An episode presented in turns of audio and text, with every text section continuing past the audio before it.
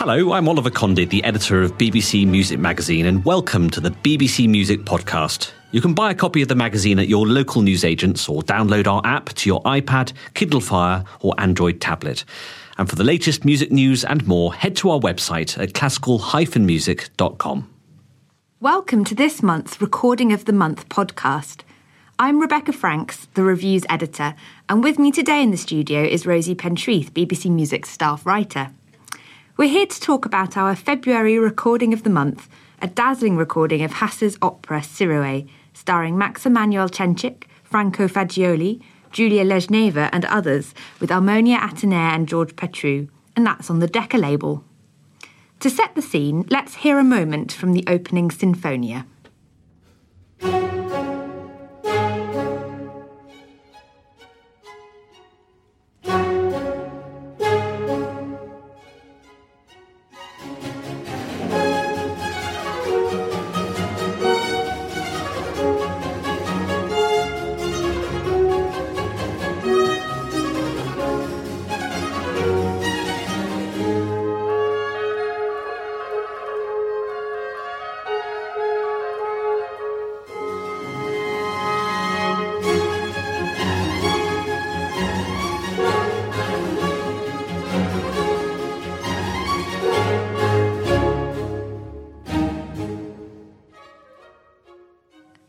Hasse's opera has been forgotten for hundreds of years, and this is in fact the first ever recording of the piece. But actually, in his lifetime, Hasse was a household name, really, and, and even admired by Handel and Mozart. Rosie, could you just tell us a little bit about his life and his career? Mm, Hasse was born in Bergedorf near Hamburg in 1699. Um, he studied in Hamburg, and as well as composing, he showed promise as a tenor um, when he was young, and he performed with Hamburg Opera Company from 1718 onwards. Um, it's suggested, though, that he lost his singing voice in 1755. Um, so he his focus was composition, okay. um, and like you said, he he was prolific and he wrote um, actually up to about seventy operas and was widely known, admired, especially in his lifetime. He married the famous mezzo soprano Faustina Bordoni, and wrote for some of the best performers of the day. Um, he always put sort of bel canto first. He really believed in making the voice kind of as beautiful as possible. Um, and he had a real flair for adjusting his music to suit individual voices as well, which no doubt made him quite popular yeah. um, with performers. He left Germany in around 1730 and kind of worked all over Europe. And yeah, he had this fantastic career, really. He wrote Siroe in 1733, and the first performance was this you know, really grand affair. Um, performers included the famous castratos Farinelli and Caffarelli and the contralto Vittoria Tesi. Um, Rebecca, this opera actually exists in two versions, doesn't it? Um, I mentioned it was composed in 1733, but this is the 1763 version. How is it different from the original? Yeah, so as you say, there are these two versions, um, and he, so he returned to this work 30 years later, uh, and he wanted it for um, sort of a big occasion. It was the name day of his employer, the Elector Frederick Augustus II of Saxony. Mm-hmm. And so he decided to go back to this opera, um, began to revise it, and he didn't actually manage to finish it. He basically ran out of time, I think, yeah. the story goes. Um, and he managed to rewrite 14 of the 21 arias. So you know, there's substantial substantial difference. However, I, I mean, I personally don't know the 1733 version. Um, you know, these operas have been have been forgotten, although actually back in 2008 it was performed, it was staged, um, the 1733 version. Um, so yeah, so he got he got sort of about two thirds of the way through revising it, um, and it's full of wonderful music. And I think perhaps we should hear one of those one of those arias. Um, how about we listen to this one from Act One, in which Siroe is protesting his innocence, uh, La Sorte Mia Tirana, or My Tyrannical Destiny.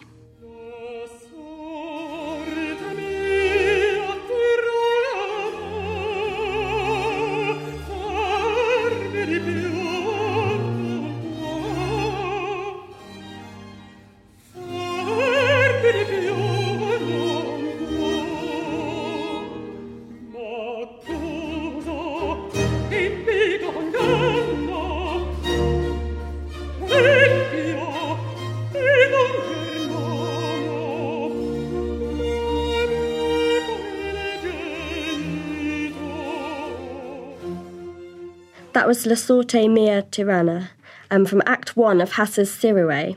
This whole opera is brilliantly sung and played on this disc, isn't it, Rebecca? Yes, we've just heard uh, the countertenor Max Emanuel Cencic there, and I think in, in that particular extract it really shows off the beauty and the fullness of, of his voice and his ability really, really to convey the drama of this music.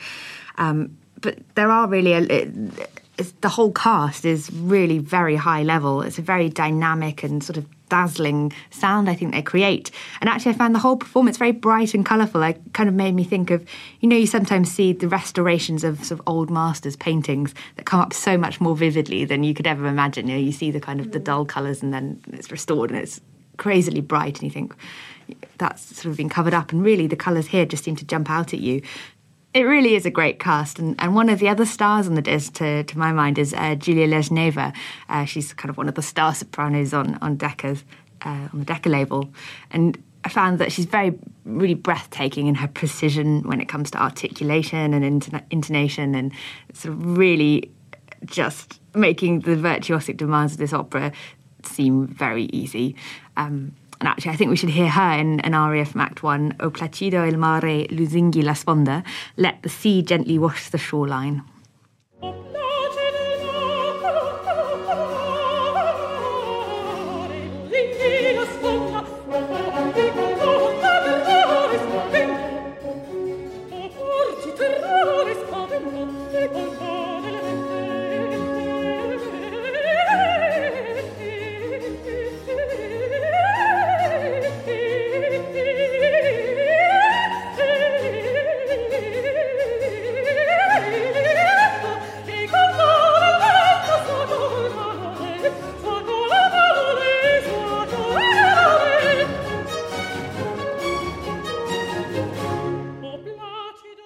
That was Let the Sea Gently Wash the Shoreline, and she has asked the king to stop being angry with his son Siroe. Um, to give it all a bit of context, um, the king of Persia has asked his sons, um, and Siroe, to swear allegiance to the, to the next king. Siroe, who is actually the rightful heir refuses to do this, um, as you'd expect. Um, and the opera sort of twists and turns around intrigue and, and lots of suspicion, um, and eventually Siroe finds his rightful place on the throne. Um, Rebecca, how did this recording come about? Um, Max Emanuel Cencic seems to be a name that's popping up a lot at the moment with these kind of rare um, and rediscovered operas. Yes, I mean, I think he's kind of the driving force, I understand, behind this opera. so not only is he singing in it. He's sort of helping to bring together these these great singers. Um, I think there's actually an artist management agency, Parnassus Productions, who puts some productions and recordings behind it as well. But there have been some really great things coming out. There's a Handel Tamerlano, which is uh, nominated for a, BBC Music Magazine award this year, and that's out on the Naive label.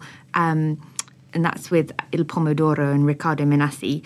Uh, but with these forces, with Armonia Atenea and George Petrou, there was um, a performance of Alessandro by Handel. It was a recording of the month a couple of years ago.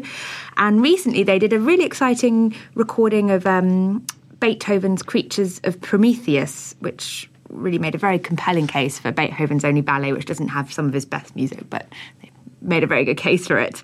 Um, and yes, Max Emanuel Cencic, he's, as I say, he seems to, his name seems to pop up all over the place at the moment. And I think it's partly because you know, we're in a real age when there are lots of fantastic um, countertenors. And so they're really looking back to the era when there were the great castratos who were being, um, who, who, music composers were writing for them. They were the real stars of their day. So I imagine there will probably be even more to come of, you know, as they hunt out these forgotten operas that um, really give them a chance to get their teeth into something, yeah. So, to round off this podcast, I think we should hear just one final extract, this time from Act 3. Uh, this is an aria sung by Mary Ellen Nesi, who's playing the part of Emira. And this is Che Furia, Che Mostro, What Fury, What Monster.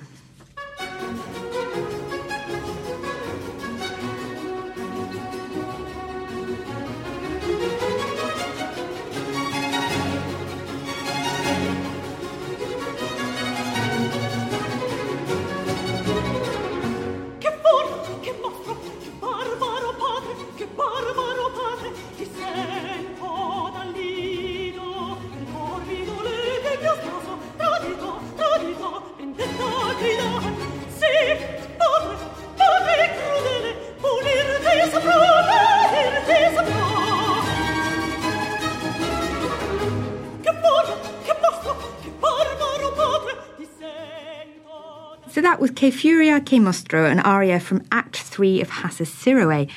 And that brings this month's Recording of the Month podcast to an end. Thank you for joining me today, Rosie. And I'll be back next month with our editor, Oliver Condy, to talk about the recording of the month from our March issue. Thank you for listening to this BBC Music Magazine podcast, which was produced in our Bristol studio by Jack Fletcher. For more of our podcasts, visit our website at classical-music.com or simply head to iTunes.